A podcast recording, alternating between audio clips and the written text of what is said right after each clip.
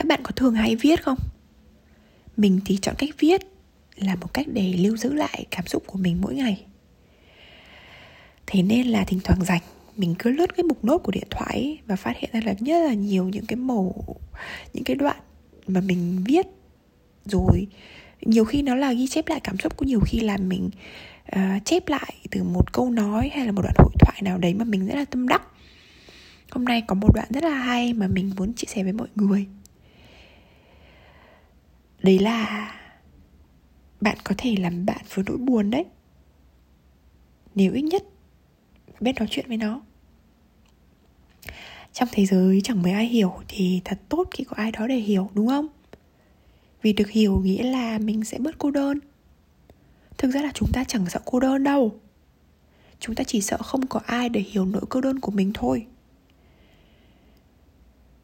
Đây là một nghịch lý nhé người có thể ở một mình là người không cô đơn khi ở một mình.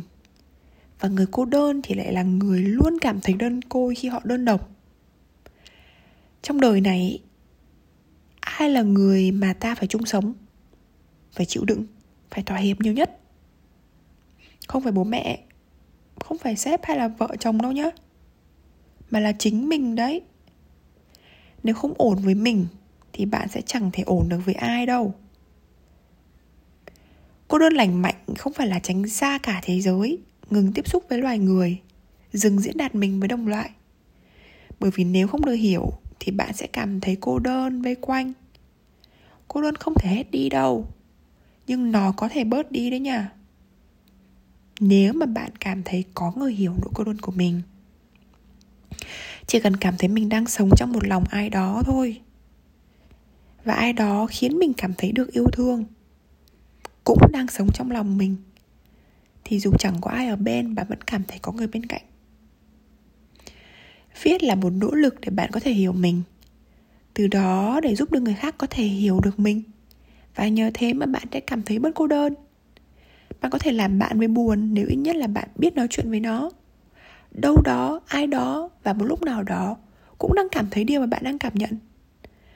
Chỉ là cần có người đi bước đầu tiên vậy đấy. Đọc thì có vẻ hơi dối. Nhưng mà mình nghĩ cái này mà cứ ngẫm đi ngẫm lại, nghe đi nghe lại thì chắc chắn là bạn sẽ có một thông điệp gì đấy của riêng mình. Mình lúc mới viết ra thì chắc là cũng chỉ tâm đắc thôi, nhưng mà càng ngày càng đọc lại thì mình càng cảm thấy nó ngấm hơn. Rồi, tập hôm nay đến đây là hết. Chào tạm biệt mọi người nhé. Bye bye.